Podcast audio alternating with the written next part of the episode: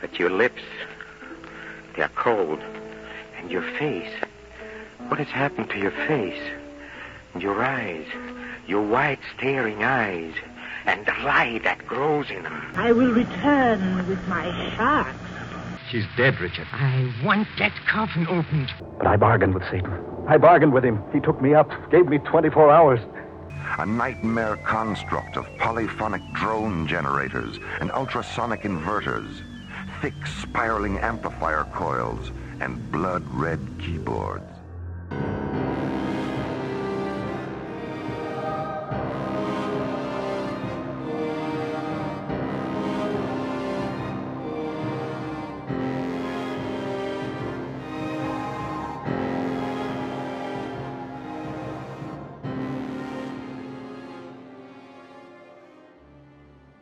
Welcome to the Sex and Murder podcast. This is part two of the Bonnie and Clyde story. We're picking up from the last episode with Clyde forming a crew with Bonnie, Fults, and Hamilton. Now, I don't know what was worse the first few weeks of the Barrow Gang their decisions or luck. They stole a safe expecting several thousand dollars, only to crack it to find it's completely empty. Hamilton, whose experience was boosting and fencing, suggested that they steal cars instead. The individual takes were smaller than businesses or banks, but you knew a rough taking instead of guessing if there would even be money in the drawers. Fults and Clyde really didn't want to go that route. They needed lots of money and quick. Clyde and Fults wanted to raid the Eastham Prison farm. They got a cheap arsenal, Saturday night special handguns, and a couple of shotguns. Now, these handguns were cheap, and at this time you could pick them up nearly everywhere for a couple of dollars each. They weren't accurate even at close range, but they weren't meant for the prison job. Hoping for some Thompson machine guns and some vests, they looked at hitting a bank to finance the more expensive items. The lucky bank choice was in Minnesota, but Clyde called this off at the very last minute because the roads were too slippery. Instead, they found the First National Bank in Lawrence, Kansas. They took two days to case the bank and the escape routes out of town. On the third day, the bank manager arrived at the usual time, 8:45. Clyde and Fults, with shotguns, rushed into the building after him, while Hamilton waited in the car. Clyde forced the manager to open the vault, while Fults guarded the two customers that had entered while the robbery was in progress. The vault, unlike the safe, was not empty. They were out of town before the guard even arrived at work. They drove straight on to Illinois before stopping and counting the loot $33,000. Now, this, this changed Hamilton's mind. Banks were the way to go. He wanted to hit more banks straight away. Clyde and Fults refused. They had enough money now for the prison break. Fults knew a pawnbroker who fenced high caliber weapons. They were looking for some 45 pistols, Tommy guns, and some bulletproof vests. Raymond Hamilton didn't want anything to do with this prison break, so he took his share and split. Driving to the town of Denton, they met with four men Johnny Russell, Jack Hammett, Ralph Alsop, and Ted Rogers. They all joined Clyde and Fults to form the Lake Dallas Group. They stopped by Lake Dallas and tested out the bulletproof vests and weapons, though not by wearing them and shooting each other. This story would be a little bit shorter if that were the case, since the vests weren't actually really good and they were easily punctured by the bullets. But they may have actually been fine because a lot of the guns themselves had problems with shooting and frequently jammed. To buy some replacement equipment, the group went to hit two banks at the same time, but were spooked away by some Texas Rangers in the area. Clyde suspected an informer in the group, but pushed on. He, Fults, and another man they picked up named Red headed for Amarillo to scout out a few more hands, only to end in disappointment when they couldn't find them. They turned back and headed towards Dallas. Their car broke down in the town of Electra. No problem, they could easily steal another car, but a resident thought that they looked suspicious and called the sheriff James Taylor. Taylor, along with J.C. Harris, went and checked it out. Taylor pulled up alongside them and asked them if they had a problem. Fults explained that their car had simply died, and made a point to tell him that they were traveling from Wichita Falls. The sheriff didn't like the look of them and said he would need to take them into custody and check out their story. That's when Clyde pulled himself a 45 and told the sheriff and Harris to put their hands up. Foltz took the resident who had reported at McCormick hostage too. They piled into McCormick's car, barely fitting. There would have been absolutely no room for Red if he had managed to stick around, but as soon as he saw a gun, he hightailed it into the bush. Clyde later decided that Red was the traitor who tipped the Texas Rangers to the planned bank robberies. As they drove out of town, Clyde repeatedly apologized for the inconvenience this was to the captives. Twelve clicks out of town, they stopped and let the men ha- out, keeping their weapons. A little into the trip back, their car ran out of gasoline.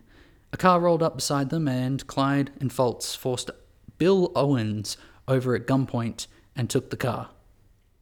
Now, the, the duo did run into a bit of trouble at the Texas Oklahoma border, spot bit more than before, where they blasted through a toll booth and the bridge guards actually fired at the car. They missed, but bulletins were put out listing the car's description. Pulling off the side of the road, they told Owens to get out. Owens asked for his postage bag and they handed it over. Owens then asked what they planned to do with the car. Clyde told them that they would abandon the car in plain sight so that it was easily found and could be returned to him. Owens asked for a favor. Could you burn the car instead of just abandoning it? The state would have to buy Owens a new one if it was completely destroyed. Clyde thought this was rather funny. A day later, the car was found smouldering nearby. Clyde and Foltz didn't have their high caliber weapons, and they were down two men that they hoped to get, plus Red. Bonnie was then called into action, albeit in a relatively safe way. April 17, Clyde and Foltz drove Bonnie to the farm to talk to Scaly. With the inside aware of the breakout, they went to a nearby town of Tyler and stole two fast cars. They stopped in the town of Kaufman to steal some more weapons. Kaufman had a night watchman who saw the two cars parked out front of a hardware store and two men just sort of milling, hanging about. He approached with his gun drawn. It began to rain as Clyde figured out an escape route. The main highways were blocked, so they needed to go through the back roads. The dirt come mud roads sank the cars. Everyone got out and made for a nearby farmhouse around 1am in the morning. A farmer opened the door. He didn't have a car, but did offer them two mules. Bonnie and Clyde got on one and Foltz on the other. They went the direction of the next town over, Kemp. A car belonging to the local doctor, Scarsdale, was an easy steal, but it also ran out of petrol just outside of town. The Marshal of Kemp formed a posse with local citizens and began to hunt the thieves. Bonnie, Clyde, and Foltz had no option but to hide in the sticks. And they were undetected until 5 pm when they ran across the road to a small store on the other side. Before Clyde could hotwire a car, they were spotted. And in an effort to deter the posse, Foltz and Clyde began shooting over their heads. The posse, not taking too kindly at being shot at, shot back. Foltz was hit in his left arm. The only option that Clyde could see was to flee, but he really couldn't take Bonnie with him. The chance of the posse hitting Bonnie was way too high. He had to abandon them both. Getting out, Clyde stole a car and went to West Dallas. Foltz told Bonnie to give herself up. They were both dragged into camp and locked in a cell together in the town's only cell. Bonnie asks for someone to look at Foltz's arm. The local doctor, Scarsdale, refused to look at him, obviously salty over his car. Someday they'll go down together. They'll bury them side by side. To few it'll be grief, to the law a relief, but it's death for Bonnie and Clyde. Clyde's gang was in the shitter. Foltz and Bonnie were captured, Jack Hammett hadn't got the guns he promised, and Ted Rogers and Johnny Russell had no idea where Ralph was. April 20th, Clyde, Rogers, and Russell hit a hardware store that Hammett was supposed to. They managed to get away with some rifles and shotguns. They also broke into the drugstore next door and took $14 from the town's mayor.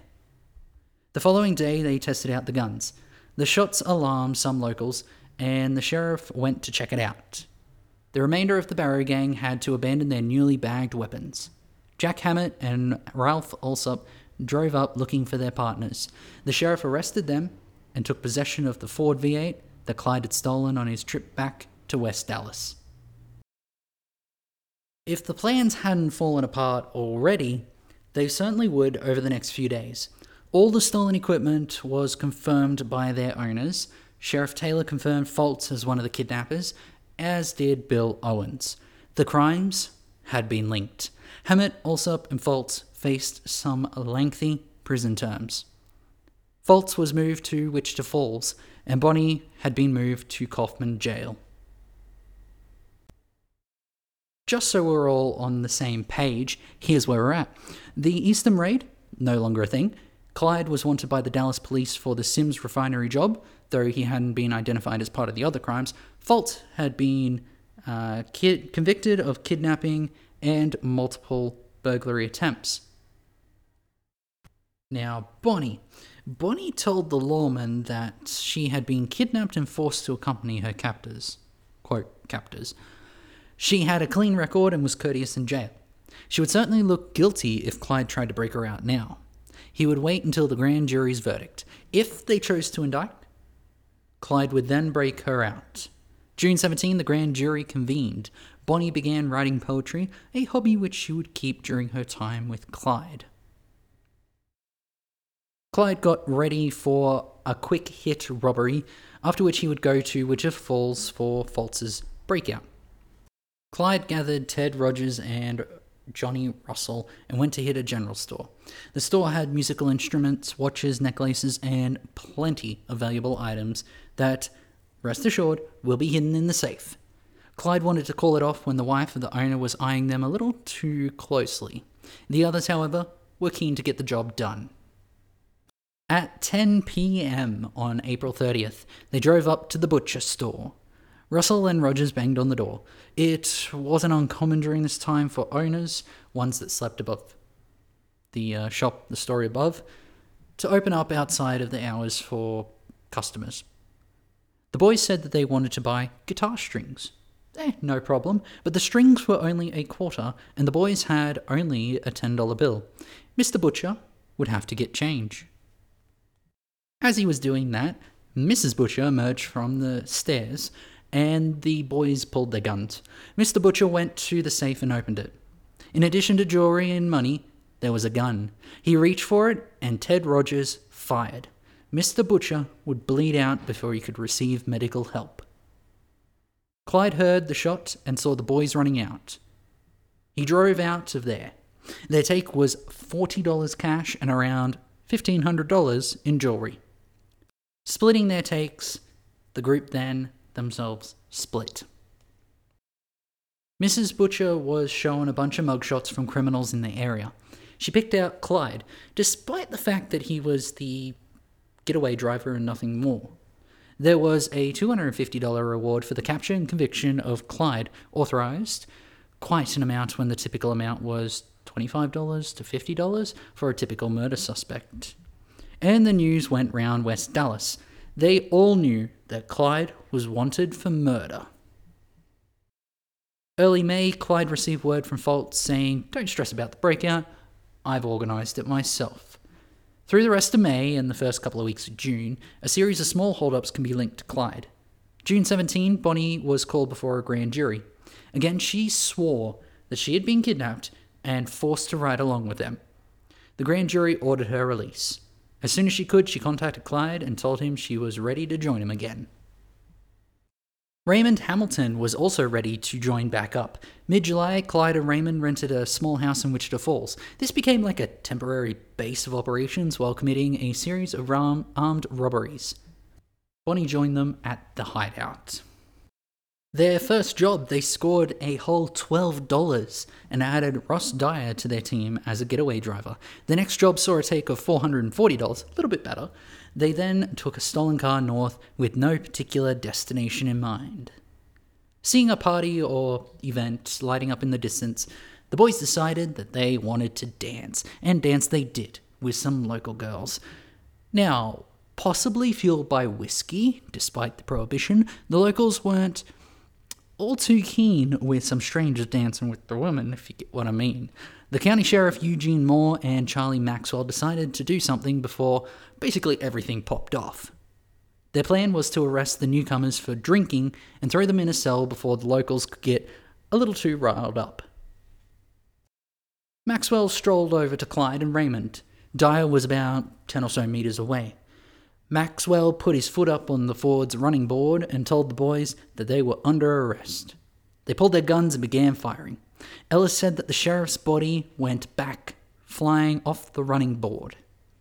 Onlooker Henry Bryant picked up a sheriff's gun and started shooting at Clyde and Raymond. Moore ran up, firing his pistol as Clyde slammed the Ford into gear, trying to speed off. But unfortunately for Clyde, the front tire hit a waterway and the car overturned. The boys scrambled out, bullets from Bryant and Moore flying overhead. Returning fire and hitting Moore, they then ran into the bush. Maxwell managed to survive despite the six new holes in him. A local bootlegger, quote, poured whiskey down him, which I don't know if that means that he gave him just a lot of whiskey to drink, or if he literally poured whiskey onto the sheriff's wounds. Either way, he survived, and Moore was dead the moment he had been hit. Hopping stolen cars, Clyde and Raymond stayed ahead of the manhunt. Dyer sank into the crowd during the commotion and caught a bus back to Texas. He was picked up in McKinney and taken for questioning.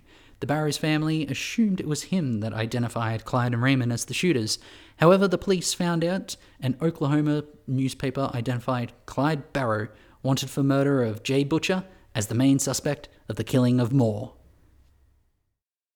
Now, Clyde crossed a line at this point. If he was caught before this, he might have been able to get away with life in prison. See, it was just a civilian that he murdered, nothing too major. Now, with the death of a lawman under his belt, there was no doubt that he would fry if he were caught. They had to get away from Oklahoma, and fast. Clyde sent Raymond ahead to pick up Bonnie. They met up August 6th, and from that point on, she wasn't just Clyde's girlfriend who once delivered a message for a job, she became an active member of the Barrow Gang. Someday they'll go down together. They'll bury them side by side. To few it'll be grief, to the law a relief, but it's death for Bonnie and Clyde. Bonnie's aunt, a lass named Millie Stamps, opened the door to her house in New Mexico to find Bonnie just there, asking to crash. She had brought her husband and her friend, James White and Jack Smith. Interstate communications between police were terrible, so they could lay low there for a little bit anyway. From the very beginning, though, Millie was suspicious. Bonnie and her husband were driving a brand new car that seemed a little too nice. There seemed to be a lot of money to go around between the three of them. And, probably more importantly, the car was filled with guns, which, much to the irritation of Millie, they used in target shooting out the back. That's right, Clyde never really learnt what laying low entailed, he would constantly bring attention to himself. So Millie Stamps did what any law abiding citizen would do. She asked Deputy Joe Johns to check them out. It didn't help that since they had arrived in town, there had been a string of car thefts in nearby towns. On August 14 at 9am, he drove over and knocked on the door. Bonnie answered and he asked if he could talk to the men about the Ford parked outside. Bonnie replied the car was their property, and the men were inside getting dressed. They'll be just a moment. Johns poked around the V8 as Clyde and Raymond left the house through the back door. They circled around the house and threatened the deputy after getting the drop on him. See, there had been a shotgun stashed in the closet in their house, as all their, un- their own guns were in the car that the deputy was standing between. The shotgun was fired in the air as a warning, and Johns raised his hands smartly in surrender. Clyde, Raymond, and Bonnie then forced Johns into the Ford, and Clyde drove towards Texas, specifically the town of San Antonio. It was a longer than expected trip since Clyde stuck to back roads. They reached the town on the night of the 14th. A search was then started for them. A few hours after searching, a couple of truckers found a headless corpse outside of El Paso. Everyone assumed it was John's. Millie identified her niece, Bonnie Parker, of Dallas, and they knew that they had driven away in a Ford with Texas plates. Texas lawmen were all over this. They knew exactly who it was.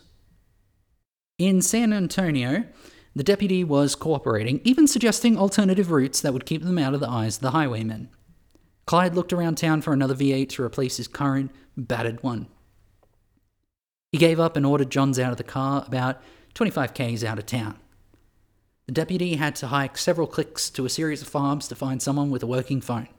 He called the San Antonio police, who, as you can guess, were surprised to hear from a dead man, a headless dead man at that. Immediately, the police set up roadblocks on the main highway between San Antonio and Dallas. Clyde drove southeast instead. They did find a new Ford V8 a few hours away from San Antonio. Raymond drove the new car ahead, and Bonnie and Clyde remained in the old car. Now, it wasn't a clean getaway by any stretch. The owner had seen them and informed the authorities, and they now had the description of both cars. A couple of Wharton police tried to lay a trap at the bridge that ran over the Colorado River. The plan was for one officer to stand at the beginning of the bridge and would signal when the car was coming to the other, who would pull their car into the way, blocking the end of the bridge. Clyde spotted them instantly. He chucked a Yui in a feat that officers comment as, quote, remarkable. Clyde was certainly a good driver. Raymond was not able to replicate the U turn and had to make a three pointer. The officers got a couple of shots off, nothing connecting. One of the Fords was found the next day. Bonnie, Clyde, and Raymond had their names and descriptions plastered all over the newspapers that day. They were frequently mentioned on the radio. On their way back to Dallas, they took the time to break into a state guard armory and got their hands on some Browning automatic rifles. This was the first time, but not the least, we hear about Clyde breaking into a state guard armory. Now, you see, okay, little bit of backstory here. Most Texan towns had these state owned weapon caches uh, intended to arm civilian militias in the event of emergencies. What was a couple of locks for Clyde would turn out to be a ton of legal tape for local cops. Raymond then split from the gang again, wanting to head back to Michigan. They dropped Raymond off and he kind of just lingered in the countryside. They lived off of small takes from petrol stations and small country stores. Now, there was one little slip up that Clyde made during this time that would put him on the hook for a federal crime, which would make things very difficult for him in the future. One abandoned car had some medication with his name on it. Clyde could now legally be pursued anywhere for however long by the US Justice Department's new Division of Investigation, headed at the time by J. Edgar Hoover. Though at this point in their careers, federal agents weren't exactly worried about a small fish like Clyde Barrow. The tour with Bonnie became sort of a vacation.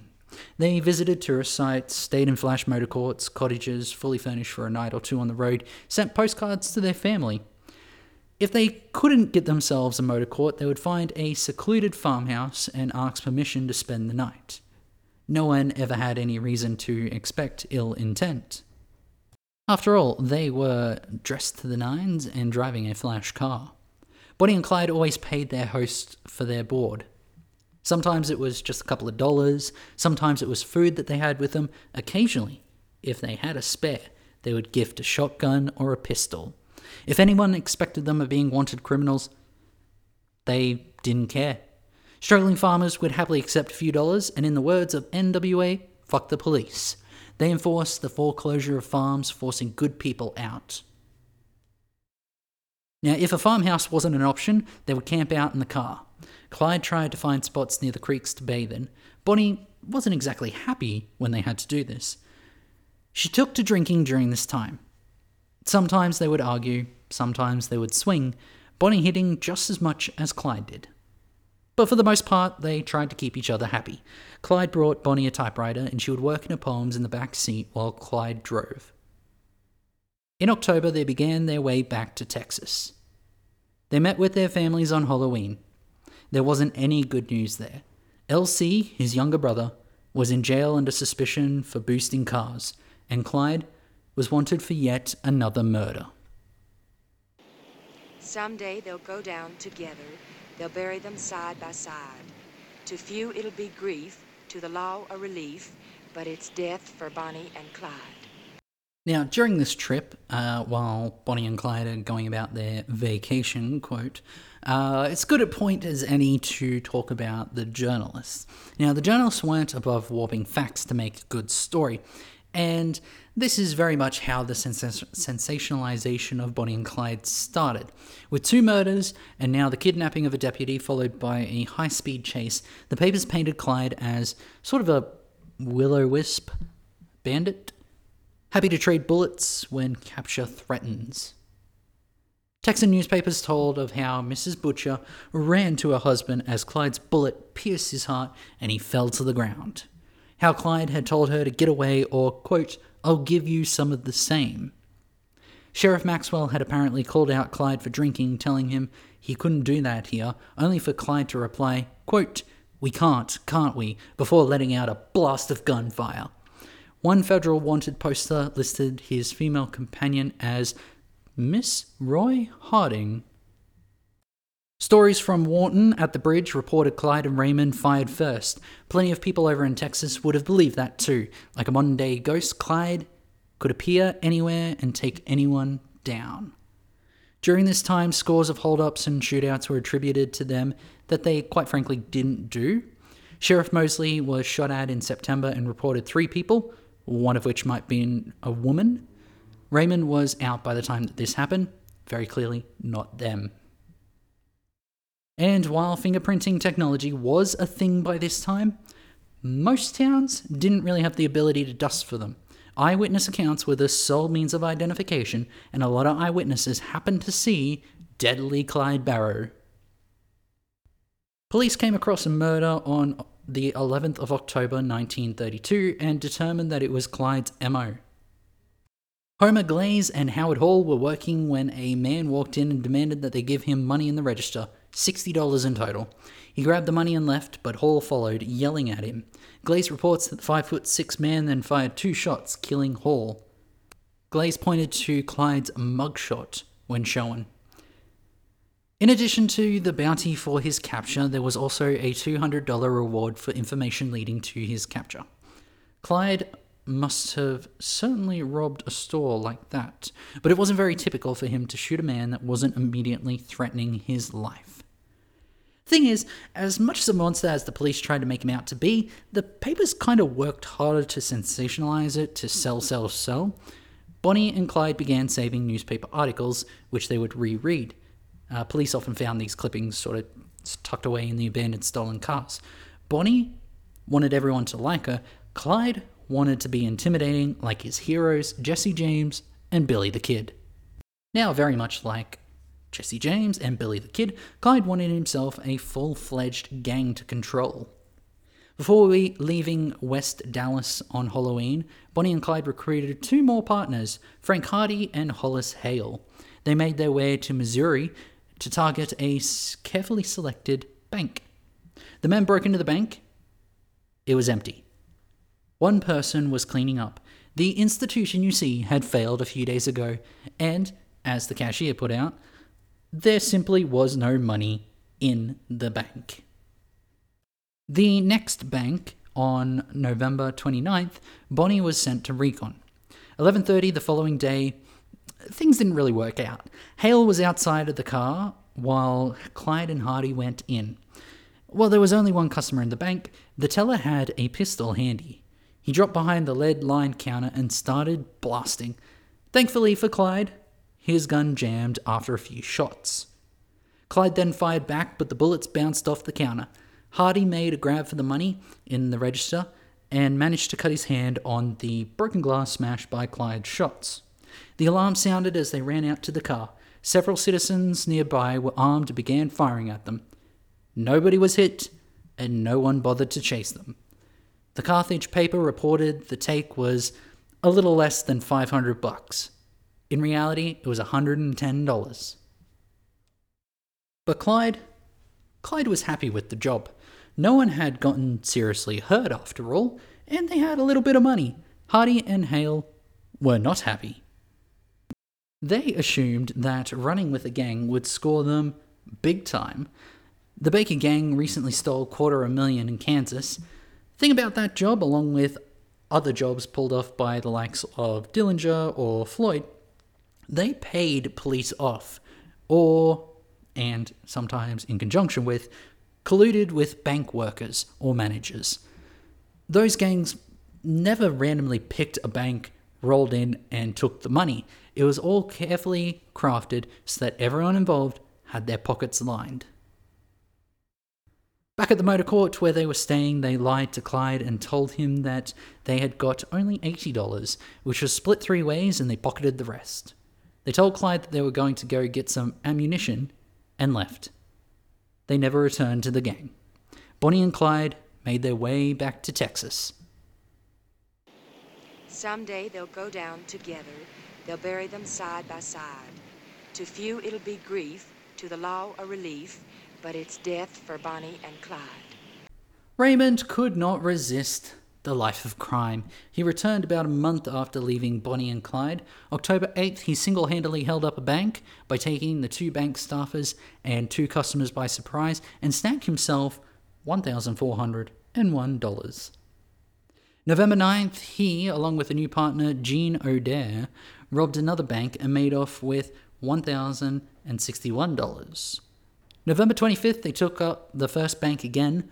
The teller remembered Raymond, who told him that he wanted a quick stick up, this time quicker than the last. The job netted him $1,802. Taking a break in Michigan, Richmond pursued some local girls.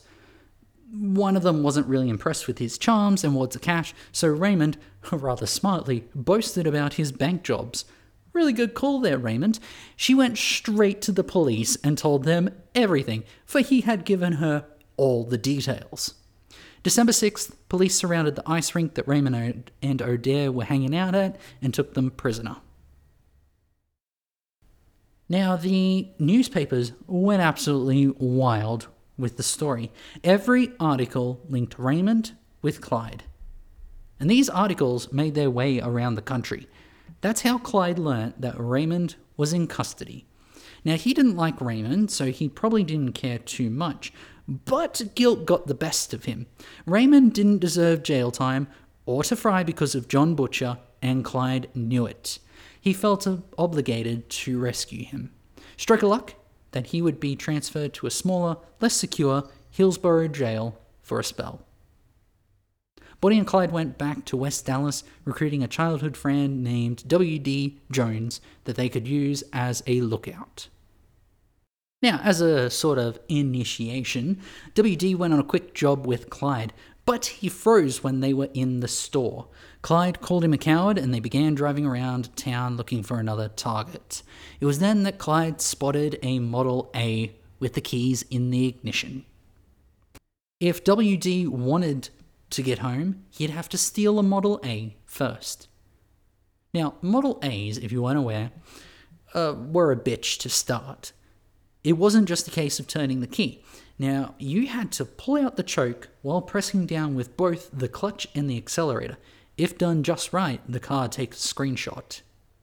WD jumped into the Model A, and to the surprise of no one, the car couldn't start. Clyde jumped out and joined WD in the front seat. The owner, Doyle Johnson, was inside taking a nap. The rest of his family wasn't. Father in law Henry Krauser looked outside and saw Clyde and WD messing about with the car. Krauser and his son, Johnson's wife, ran outside. Clyde jumped out of the Model A and pulled out a pistol, telling them to stay back. Johnson was up and outside by this time and rushed to the car. He managed to get a grip on Clyde's neck. Bonnie screamed and started the engine. Depending on who was telling the story, either Clyde or WD shot Johnson in the gut several times, at least one bullet shattering his spinal cord.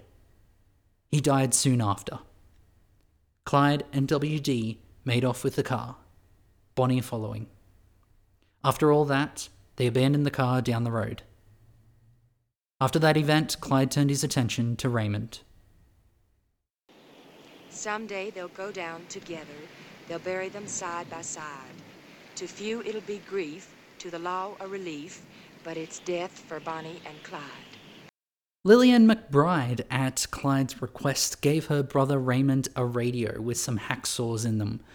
December 6th, a Dallas County deputy called the McBride house and asked Lillian a few questions. He was simply getting a lay of the house. Clyde, Bonnie, and WD drove around later that afternoon and were informed that Lillian was out. They, they were told she would be back later. At 11 p.m., five men posse arrived at the house.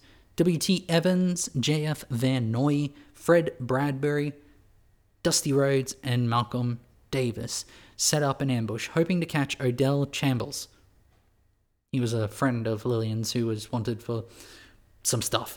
The family was ordered to turn off all the lights, but one of them left a red light on, insisting that it was a nightlight on the top story. Now, this was an old West Dallas signal that the law was lurking nearby. An hour later, a Ford pulled around, no lights on. It kept driving around the corner. A few minutes later, it was back and it stopped. Clyde got out, shotgun by his side, and walked up the porch. Maggie Fairris swung open the door and screamed for them to not hurt her babies. Clyde swung his shotgun up and fired through the front window. The lawmen threw themselves onto the floor. Clyde tried to fire again, but the gun jammed. Behind the house, Davis and Rhodes drew their guns and ran around the house.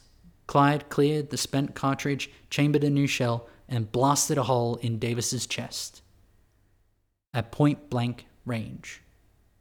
Clyde's next shot missed Rhodes as he dropped to the ground.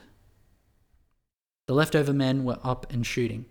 Clyde slipped between the houses and got away. Bonnie told WD to stop shooting, and they fled the scene, picking up Clyde around the block. He took over driving, and they sped out of town. Lillian McBride got home at 3 a.m. and was arrested as an accessory and held while Sheriff Schmid tried to figure out what had happened. January 8, Raymond was caught using hacksaws and was transferred to a more secure Dallas County jail. Clyde had killed a man for essentially no reason. Early reports blamed the family for warning Davis's killer. The red light was front and center of every story. Now, by this time, it was fairly common knowledge that Clyde Barrow always came back to West Dallas to visit his family. But Sheriff Schmid didn't really have the manpower to keep an eye on the Barrows 24 7. He would enlist instead the help of someone who knew the families extremely well to give him advanced intel. Ted Hinton. Someday they'll go down together. They'll bury them side by side. To few it'll be grief, to the law a relief, but it's death for Bonnie and Clyde. Now, outside of West Dallas, Clyde managed to get stuck in mud again. They borrowed a mule and ended up back on the road. There's a string of service station stick ups that traced them through Oklahoma, Arkansas, and Missouri. Despite his skill at hot wiring cars, they had so much baggage to swap out, including all their weapons and ammunition. So they would extend out the life of their vehicle by regularly changing out the license plates. Clyde always drove, and they would drive until Clyde felt tired. Bonnie often ran as navigator. It was this time that a rather famous photo of Bonnie was taken by WD. I'll just link that in the description of this podcast. January 26th, 1933, in Springfield, Missouri, Thomas Persell was on a motorcycle patrol around 6 p.m. He noticed three persons in a V8 Ford looking at cars in a rather suspicious manner. He followed the car as they drove away. Just before a bridge, the motorcyclist rode alongside the car and indicated that they needed to pull over. Clyde kept going until he was over the bridge, where he pulled over. Clyde and WD greeted the officer with pistols and ordered him to get in the car. Five hours after they abducted the man, the battery in the car died. Just outside of town, Clyde told WD to walk into town and steal a battery from another car. Oh, and he had to take Persell with him which seems like an odd decision if you ask me. Either way, they got the battery and hauled it back. They drove to the town of Joplin and dropped Persell off in town. Persell asked them if they would give him his gun back as it had custom grips and were quite expensive.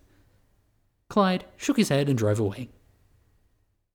Without an informant in place or the manpower to watch the houses, Bonnie and Clyde were able to sneak into West Dallas for, for visits at least once a month. During these visits, they would give their families money, up to $1,000 depending on how their month was going. Late March 1933, the Barrow gang added two more members to their ranks Buck Barrow and his wife, Blanche. Now, Buck Barrow had been given a pardon for his crimes, not parole, a full pardon, a very generous governor. They would start their life fresh. So Buck and Blanche were at her family's farm discussing the future, how Buck wished to talk to Clyde to try and set him straight. At midnight, there was a knock on the door, and lo and behold, it's Clyde. Clyde and Bonnie and W.D. They heard of Buck's pardon. Blanche was not happy when Buck invited them in. Clyde and W.D. carried shotguns in with them. Bonnie was drunk. Clyde began to talk about his plan to raid Eastham Prison. He was back on that train. Blanche wanted nothing of it. Clyde, Buck, and WD went outside and returned at 4 a.m. Clyde had a new proposal. He wanted Buck and Blanche to join them in Missouri for a few weeks. Just a few weeks. He wanted to rent an apartment and just chill. Clyde promised Blanche that he wouldn't involve Buck in any burglaries and he would keep most of the guns locked in his car so Blanche wouldn't have to be around them. Buck saw this as a chance to talk to his brother. If Blanche let him go, she could bring her dog. And so on April 1st, Buck and Blanche rented an apartment in Joplin. It was a nice little place. It had two bedrooms and a small living room, a kitchenette, and a bathroom. There was a $50 tag on the month's lease. There was a garage for one of the cars, um, the stolen one. Ironically, the area was a well to do place and had a hired or night watchman to keep an eye out for crooks who might just steal cars. April 7th saw legislation that allowed beer, and only beer, to be sold for the first time since the Prohibition. Everyone except Blanche celebrated with drinks. She really wanted to get back to Texas before anything bad happened, but Buck wasn't ready to leave just yet. He was sure that he could convince Clyde to turn himself in and plead guilty for an easy charge. Clyde was certain that he would get the chair. Even if he didn't, he could not handle any more time in prison. He would rather die.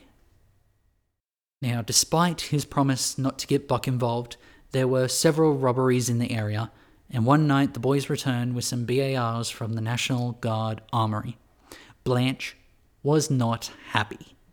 On April 12th, they made a new a deal with the neighbor to take over their side of the garage to house their new V8, a car that WD had stolen a couple of towns over.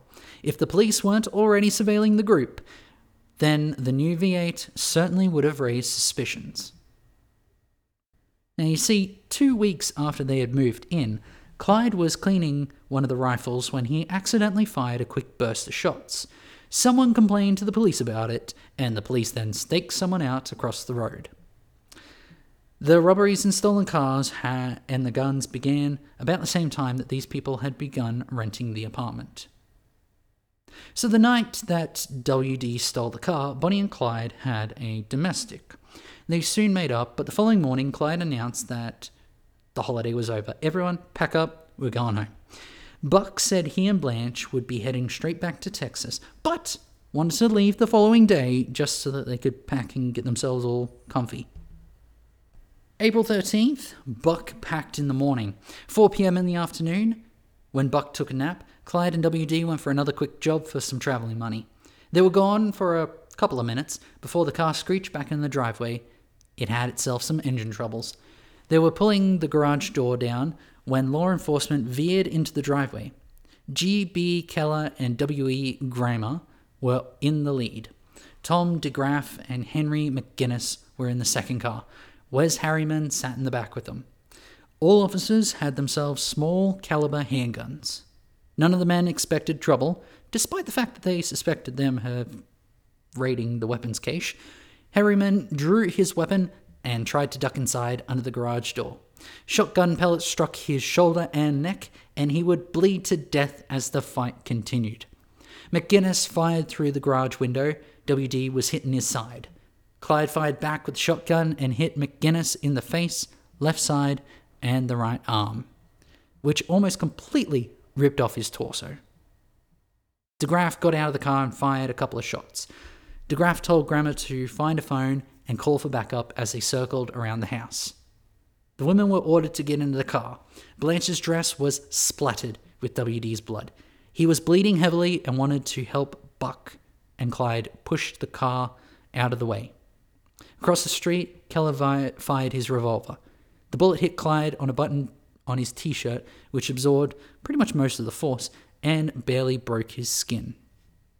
Buck dragged McGinnis's body out of the way and then helped Clyde in returning shotgun fire towards Keller. Blanche was yanked into the car and the gang was gone. What happened to Blanche's dog will forever remain a mystery. Harryman was pronounced dead at the scene. McGinnis was rushed to the hospital before dying six hours later. The remaining men found a cache of guns in the garage rifles, shotguns, pistols, a couple of BARs, and in the apartment they found Buck and Blanche's marriage license, as well as a letter of pardon Buck had received from the governor. Bulletins went out for lawmen to look out for either Buck or Clyde Barrow. The bulletins also identified Blanche and Bonnie as the women traveling with them. According to newspapers, Buck was the ringleader. The reward for the capture of the Barrows jumped up to $600. Someday they'll go down together. They'll bury them side by side. To few it'll be grief, to the law a relief, but it's death for Bonnie and Clyde. Now, it's okay to cringe at the next part. Clear from immediate pursuit, Clyde checked out WD's wounds. Now, they weren't 100% sure if the bullet was still lodged in his uh, side. What to do, what to do, what to do. Clyde figured out what to do. Uh, of course, they weren't able to take him to the doctor, no, not as wanted men. Clyde instead grabbed a stick and wrapped it in some cloth then he pushed the stick through the bullet wound until the stick just poked out. There wasn't any slug when he pushed it out, so must have gone clean through. Some aspirin they would pick up later became, WD's only real treatment. Throw a couple of that in ya, you'll be right. Stopping at a motor court outside of the town of Shamrock, Bonnie was able to clean the men's wounds. They were only there for a couple of hours before leaving to camp in the car later that night when Clyde and Buck went into town and knocked off a store. They then traveled New Mexico, Kansas, Nebraska, Iowa, Illinois, before doubling back through Missouri, uh, Arkansas, Oklahoma, and Louisiana. When they ran out of money, they simply robbed the closest service station or store. The papers started circulating the story about the shootout with photos retrieved from the apartment. Bonnie stood standing, one foot on the car, revolver in hand, cigar in the mouth, and was promptly featured on all the wanted posters. People, I cannot express this enough, ate this story up. Contemporary crooks were feared, of course, and some even had some real charisma. But Bonnie Parker and Clyde Barrow had something that none of the others could provide to the papers and their readers pure sex. You see, they were young, they were unmarried, and a girl who smoked cigars would have no reservations with sleeping outside of marriage. Writers latched onto this angle and spun all sorts of lurid stories involving them. Now, compound this with the dime novels of the day seeping into popular culture, Bonnie and Clyde's image was very much false even during their early days. Many people considered their attacks on banks and law enforcement as exacting revenge on behalf of the common man and not some sort of selfish attempt at some easy cash. Bonnie would have been ecstatic at the newsreels dedicated to her that ran before every movie. She was on the silver screen. Even in the early days, Bonnie and Clyde's escapades were beholden to more myth than fact. Amongst the public, they pictured the couple holed up in a luxury hotel, dressed to the nines, and shooting with deadly efficiency. Someday they'll go down together they'll bury them side by side. To few it'll be grief, to the law a relief, but it's death for Bonnie and Clyde. WD ended up separated from the others when he stole another car. Dillard Darby, owner of the vehicle, followed WD before losing him. Clyde's car rolled up behind them and asked Darby, Why were you following WD? Darby told them that that's my car. Clyde drove over the state line into Arkansas. Ever social Bonnie kept the prisoners entertained. By the time Clyde stopped to let the hostages go, they were all on pleasant terms. Driving for a moment before throwing the car in reverse and backing up, Clyde asked Dolby if he had enough money to get home. Dolby upturned his pockets, found a quarter. Clyde gave the man a $5 bill and then sped off. They were soon spotted and shot out by local police. Buck brandished his BAR but held his fire. The Barrow gang preferred flight instead of fight. With no sight of WD, they figured, eh, he'll just go back to West Dallas, and they decided to follow suit. Upon reaching home, Cumie pleaded for him to give up, give himself up. Clyde told her that he would write and sign a statement swearing that Buck and Blanche had just been visiting and were not part of the gang and had nothing to do with it. He wouldn't give himself up, though. Buck wasn't convinced that that plan would work, and so the gang sped off. Out in West Dallas, they laid low on the road. Now, probably as proof as to why these were kids and not professionals, most public enemies at the time had themselves safe houses where they could bunker down to heal and let the heat cool off. Now, the most common was St. Paul in Kansas City, where everyone from Dillinger to Pretty Boy Floyd would stay. Payoffs to local cops kept them from turning the criminals over, you see, and Bonnie and Clyde had to risk the possibility of being seen if they wanted to chill in relative comfort. They, if they had some bunts behind them and knew some connections, they could have easily gotten themselves into St. Paul, but rather, they had no idea what they were doing. Now, that isn't to say that these guys didn't stay anywhere nice. Farmhouses would often put them up for the night. Only one night, the Barrow Gang didn't spend more than a single night in that one place. Bonnie would take this opportunity with the country folk to clean up her image. She told just about anyone who would listen that she positively did not smoke cigars. She did drink quite a bit, though, but she took the habit of chewing on lemon peel after to mask the drinking smell. This was a fairly well known trick that most Texan girls knew, but Bonnie did it quite enough and left enough evidence that lawmen came to know it as sort of like a quirk that she had. If any farmers read their description in the magazines or dime novels, they might have expected a real life femme fatale, a Rita Hayworth or a Carole Lombard. In truth, though, she wasn't too hard on the eyes, but Blanche Barrow was said to be the prettier of the two. And because she liked to talk, people began to associate her with the brains to Clyde's brawn. You see, most famous uh, contemporaries worked in couples, one of them acting as an enforcer and the other acting as more of a planner. On May 11th, the gang tried another bank job that resulted in two deaths. Buck and Clyde hid inside the shop and waited until morning. Everett Gregg and Lawson Selders arrived at 7:30 in the morning. Clyde and Buck, hoping to get the drop, jumped out and asked for everyone's hands up. They didn't know about the hidden rifle. Why should they? They only spent the entire night in there. They couldn't have checked for concealed weapons or anything at the time. Bonnie and Blanche pulled up outside to Clyde and Buck running away from a man taking shots at them. They jumped in the car and drove off. Clyde swerved into a yard, avoiding a lump of wood that someone had just thrown at the car. A man jumped onto the bonnet, and Clyde screamed for Bonnie to shoot him. Bonnie fired some wild shots, but would tell her mother months later that she swore she missed every single shot. As Clyde roared down the road, they turned a corner to find the road filled with herded pigs. Clyde kept driving, hitting and killing two hogs. They tried again a week later, this time at a different bank.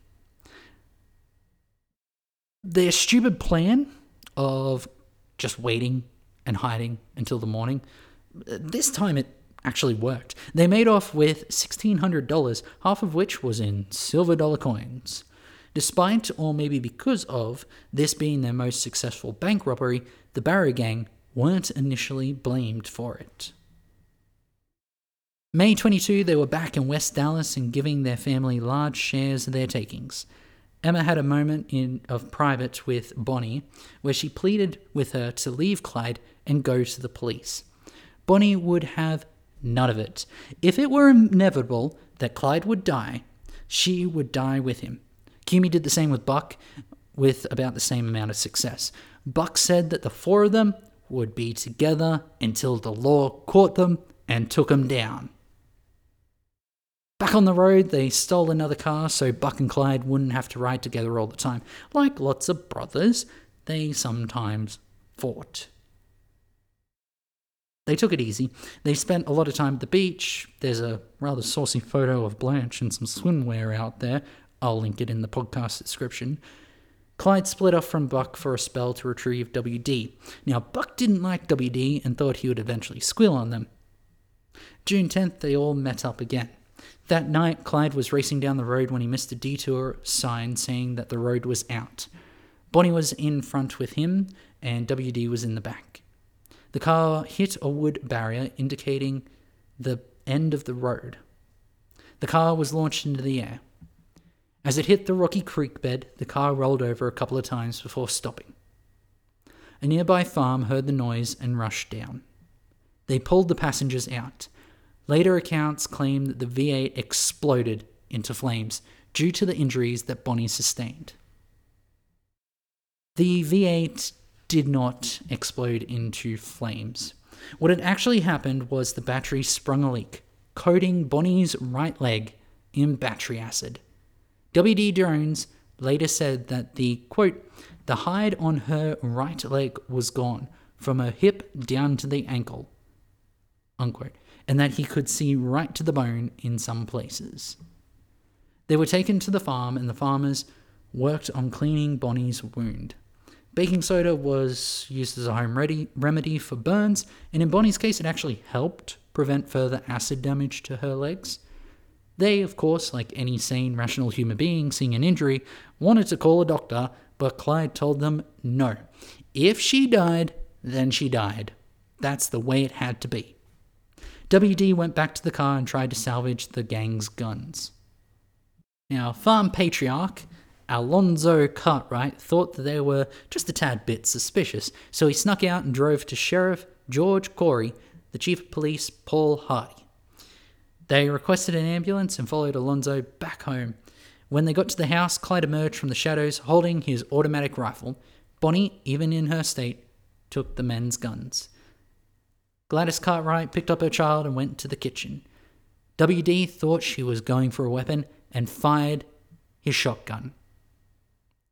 According to the Barrow family, either her fingers or her entire hand was blown clean off. Now, in reality, only a few pellets glanced off the fingers, and she got away with nothing more than a few flesh wounds. The baby, don't worry, was totally fine. Climbing into the car, the Barrow gang took off with three of the lawmen in tow. Clyde got cocky and asked the men if they had ever heard of him. The lawmen played dumb and told him that the only Barrow that they knew was Buck. Clyde knew that they were joking and they all had a good laugh about it. Ha ha ha ha ha. The car pulled up to another and it was Buck and Blanche. In an effort to extend their getaway time, Clyde ordered Buck and WD to tie the two prisoners to a tree across the field. They had to make do with some barbed wire that they found, and Clyde was not happy with them when he found out that they had used barbed wire on the men. The men according to Clyde, weren't bad, and they'd actually gotten along on their ride there. They were okay guys. Half an hour later, Corry was free. He got to a phone and they got bulletins out. There was an emphasis on Bonnie being injured. It would be a rough few days. Bonnie's leg needed constant treatment and she was in agony the entire time. Blanche would get them fresh bandages and some ointments to try and help when they were in town. If money was short, Buck and WD would pull a job. Clyde stayed at Bonnie's side. On June 15th, they decided to risk capture. they stopped to stay at the Twin Cities tourist camp. Now, when they checked in, Clyde told the owner that his wife had been injured when a camp stove exploded. He also requested local doctor Walter Eberle to come over and check out his wife's injuries. Eberly told Clyde to, rightly so, just get her to a hospital, man. Clyde told him that they couldn't do that. June 18th, Clyde dashed into West Dallas and talked to his family, Emma and Billie Jean Parker. Returning to Bonnie with Billie Jean, he had a brush with Ted Hinton, who recognized Clyde driving. His car wasn't fast enough, though, and he soon gave up the chase. They arrived to, quite frankly, a junkie.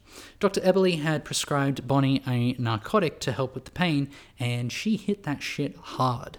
Her condition did improve over the next few days. Clyde had been cleaning the wound with disinfectant, and he, to his credit, weaned Bonnie off the drugs. Money ran out, and he told WD and Buck to hit the town over. No major businesses, just some small service stations to keep them afloat.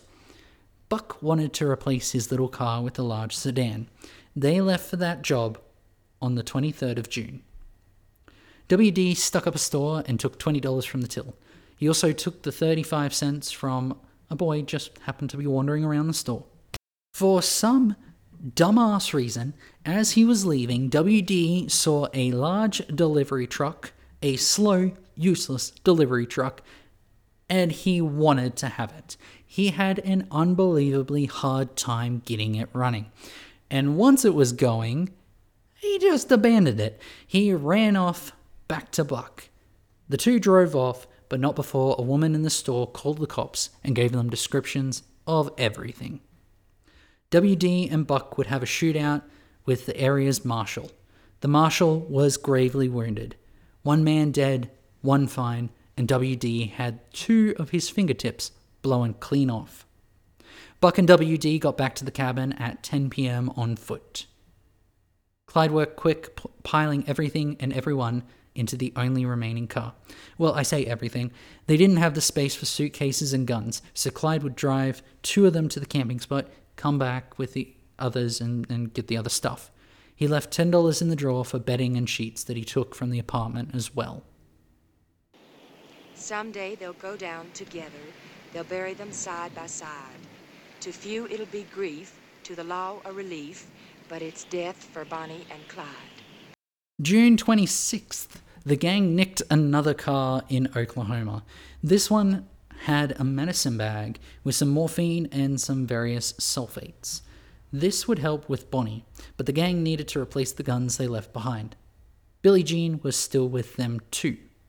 Clyde stole another car and took her over to the Dallas line and gave her money for the train back to Dallas. The Barrow gang then continued on. July 4th, they busted some BARs and pistols out of the National Guard Armory prison.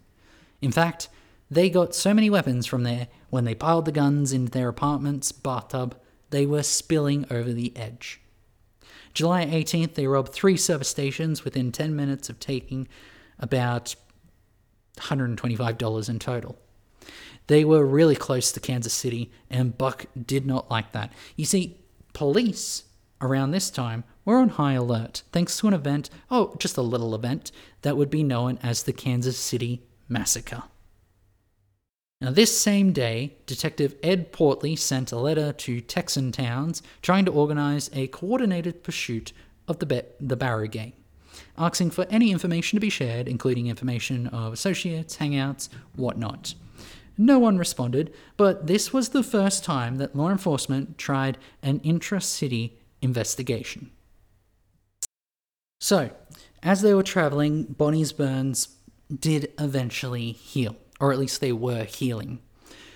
But it was clear that the tendons and ligaments in her leg wouldn't mend correctly, at least not without daily therapy. She would have to hobble when she walked from that point on. Now, if it ever were a time for Bonnie to give herself up, it would be now.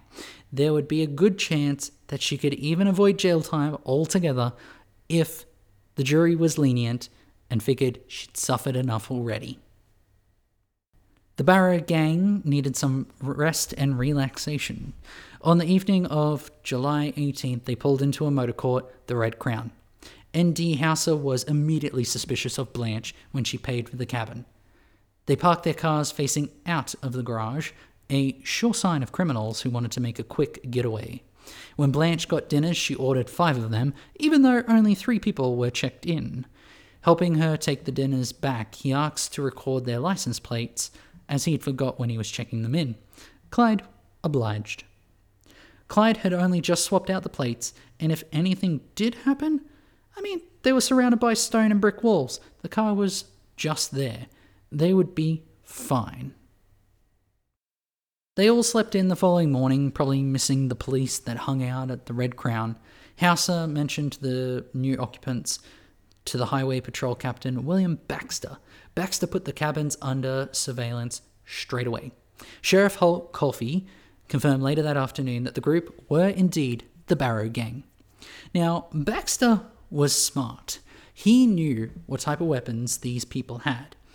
He got a hold of the Jackson County Sheriff and asked for machine guns, bulletproof shields, tear gas launchers, and armored cars. Getting more men and the car, Baxter and Coffey planned their raid. They would hit at night. Clyde had taped newspaper to the windows to stop anyone looking in, but that also stopped them from seeing an ambush outside.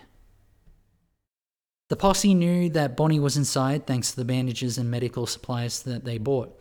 She would prove a liability to the Barrow gang. The night that shit went down, Buck and Blanche were talking about what they wanted to do for their future. Buck suggested going north to Canada. Blanche was down with that.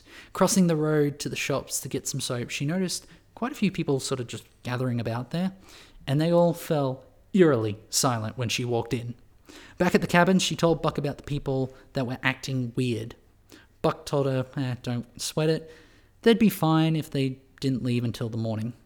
She refused when Clyde ordered her to go out and get some sandwiches and some beer. WD went instead and didn't report anything out of the ordinary. WD is an idiot, though.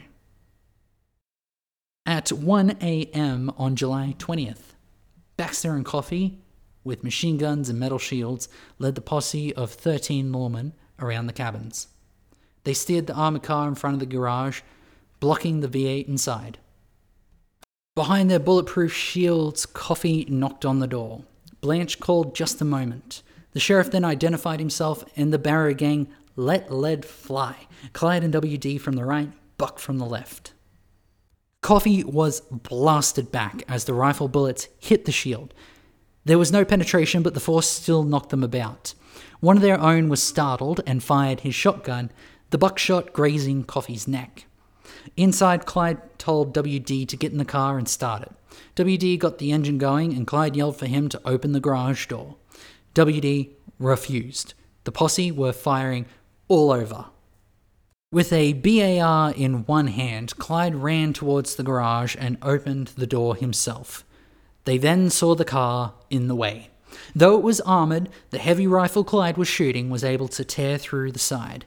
Bullets hit Highfill's le- legs.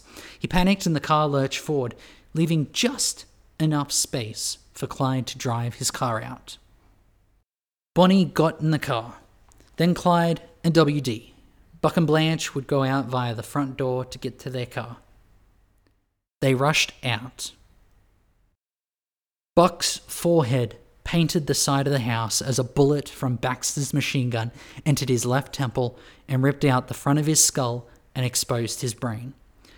He dropped between the car and the cabin. Clyde helped Blanche drag him into the car as WD provided cover fire. As the car sped away, Blanche covered Buck. Bullets ricocheted off the back of the car. One of the bullets hit the back window. It exploded inwards into the car. Splinters of glass went straight into Blanche's eyes. They stopped after several hours, winding through backcountry roads. The car had a flat, and he had to deal with that, and Blanche was screaming about her eyes. Clyde told her that it really wasn't that bad. She could still see light and movement out of her right eye. Buck faded in and out of consciousness as Blanche did her best to cover the hole in his head to stem the bleeding. When they stopped for petrol, Buck began to vomit blood. Clyde took off, taking his chances at another servo. It was very clear that Buck was done for, but Blanche needed someone to look at her eyes. Next servo that they stopped at, Clyde brought bandage, hydrogen peroxide, and aspirin. They poured the hydrogen peroxide straight into the hole that was Buck's head and tried to wrap it as best as they could. Blanche got some sunglasses to help with her eyes. Late July 20th, Clyde decided to stop, just off the road outside of the town of Dexter, in a park called Dexfield. There, they rested for the night, and that is where we'll end this episode, to be picked back up next time. This has been the Sex and Murder Podcast. Thank you for listening.